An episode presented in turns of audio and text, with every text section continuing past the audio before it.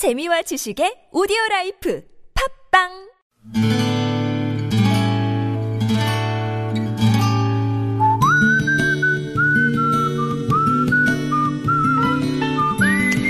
여러분 기억 속에서 여전히 반짝거리는 한 사람.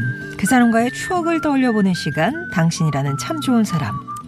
이번 주는 제9회 다문화 가정 고향 방문 지원 수기 공모전에 등장한 아주 특별한 참 좋은 당신들을 만나고 있는데요. 오늘은 그 가운데 우즈베키스탄에서 온 주부 카마로바 딜러자 씨의 참 좋은 사람을 만나봅니다.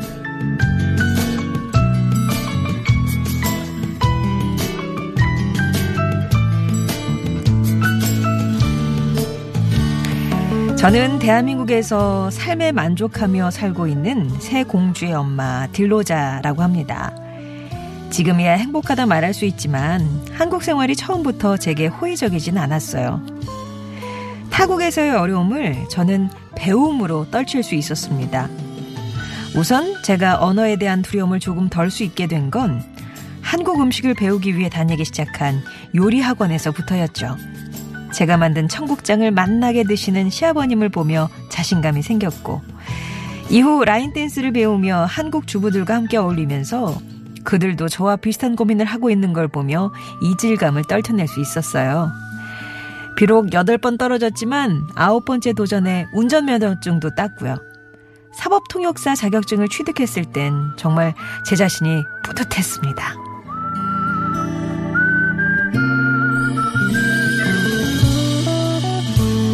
하지만 저도 모든 걸 포기하고 싶던 때가 있었습니다.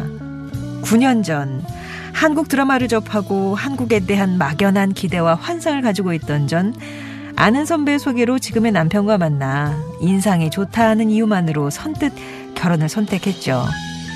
하지만 한국에 와 보니 기대와 달리 많은 시험과 어려움이 있었고 있더군요.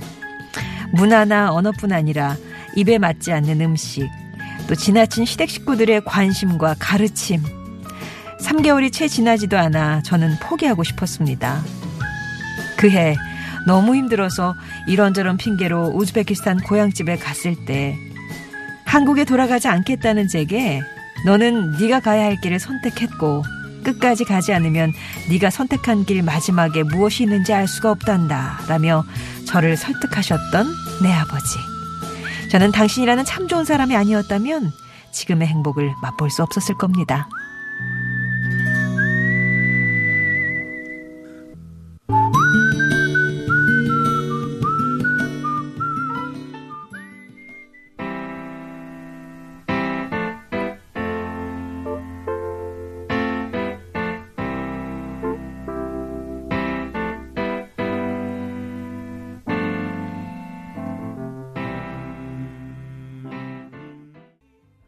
들으신 노래 빌 위더스의 Me였습니다.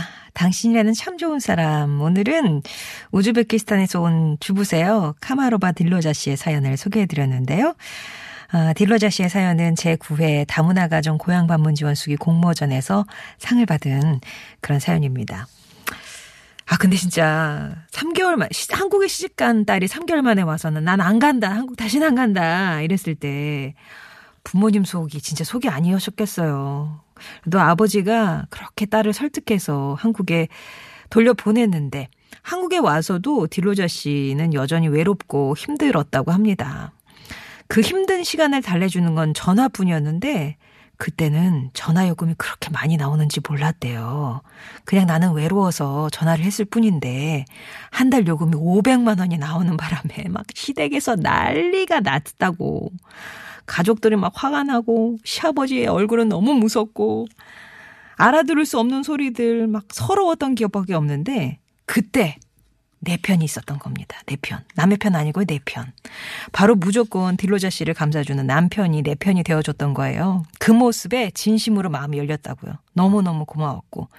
이후에 아이가 생기면서 아버지의 그 말씀, 네가 끝까지 가지 않으면 그 선택한 길 마지막에 뭐가 있는지 알 수가 없단다. 그 말을 떠올리면서 배움의 기쁨으로 이 어려움을 극복하기 시작하셨다고요. 현재는 다문화 센터 다문화 프로그램을 통해서 강사 교육을 받으시고 그러니까 다문화 이해 강사가 되셨다고요. 이게 뭐 하는 거냐면 이제 지역의 다양한 분들에게 내 고향 우즈베키스탄의 문화와 역사에 대해서 알려주시는 그런 역할이에요. 이런 것도 하시고 그렇게 하다 보니까 새삼 깨닫던, 깨닫게 된 나의 재능은 다른 사람들 앞에서 말하는 게 그렇게 즐거우시대요. 아무래도 적성인 것 같다시면서 지금 뭐 다문화 명예기자 활동도 하고 계시고 부족하지만 여러 기사를 글로 쓰면서 이주 여성들의 좋은 점, 힘든 점, 또 속 깊은 얘기를 듣고 그분들의 얘기를 대신 전하는 이 길에 참 보람을 느끼신다고 하네요. 이런 열성적인 딜로자 씨가 또 꿈을 꾸시는데 바로 대학에 가서 더 많은 공부를 하는 겁니다. 그래서 딜로자 씨가 도움을 받았던 것처럼 언젠가는 도움이 필요한 과거의 자신 같은 친구들에게 꼭 필요한 사람이 돼주고 싶다고 하시네요. 내가 부족할 때 옆에서 있어주고 그늘이 되어주고 힘이 되어준 모든 분들에게 감사한 마음을 전합니다. 라고 이 수기는 끝이 나고 있습니다. 그럼 오늘 참 좋은 당신은 두 분이신 것 같아요. 아버지 언급해 주셨지만 또 남편. 그때 정말 나에게 기둥이 되셨던 남편도 참 고마운 당신이 아니었을까. 지금 딜러 자신은 무척 행복하다고 하시네요. 송정이 좋은 사람들 3부는요, 이렇게 여러분의 참 좋은 당신으로 함께하고 있습니다. 이번 주는 특별히, 어, 다문화 가정 고향 방문 수기 공모전에서 상 받으신 작품들 소개를 해드리고 있는데, 음, 평소에는 여러분의 참 좋은 당신 얘기를 전해드리고 있죠. 어, 내 인생에 정말 잊지 못할 누군가의 특별한 추억 얘기 들려주시면 돼요. 당신 참여라고만 적어주시면 뭐 편지 안 보내주셔도 되고요. 저희가 연락드릴 때 이렇습니다라고 말로만 해주시면 되는 거니까는요. 부담 없이 참여해 주시기 바랍니다. 당신 참여라고만 적어주세요. TBS 앱이나 50번 1호 문자 메시지 우물정 0951번 무료 모바일 메신저 카카오톡 이용하셔서 보내주시면 되겠습니다.